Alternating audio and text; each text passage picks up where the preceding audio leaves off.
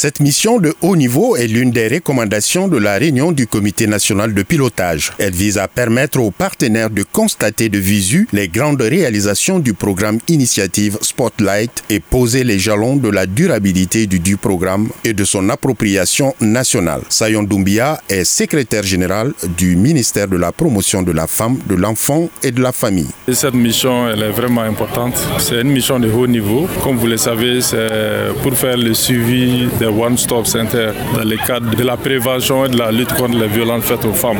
Comme vous le savez, il y a des initiatives pilotes au niveau du pays.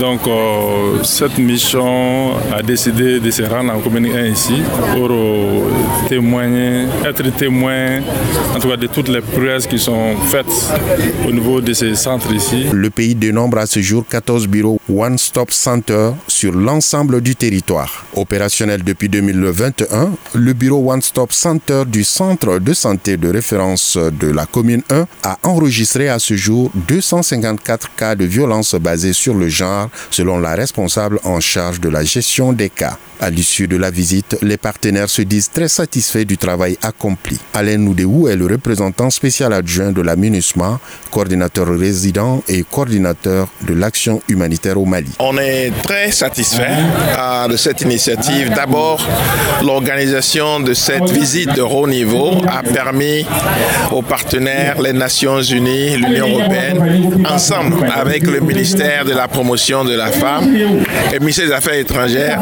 de constater sur le terrain au One Stop Center ce qui a été fait en ce qui concerne les questions de violence basées sur le genre. Souri Maïga, FM.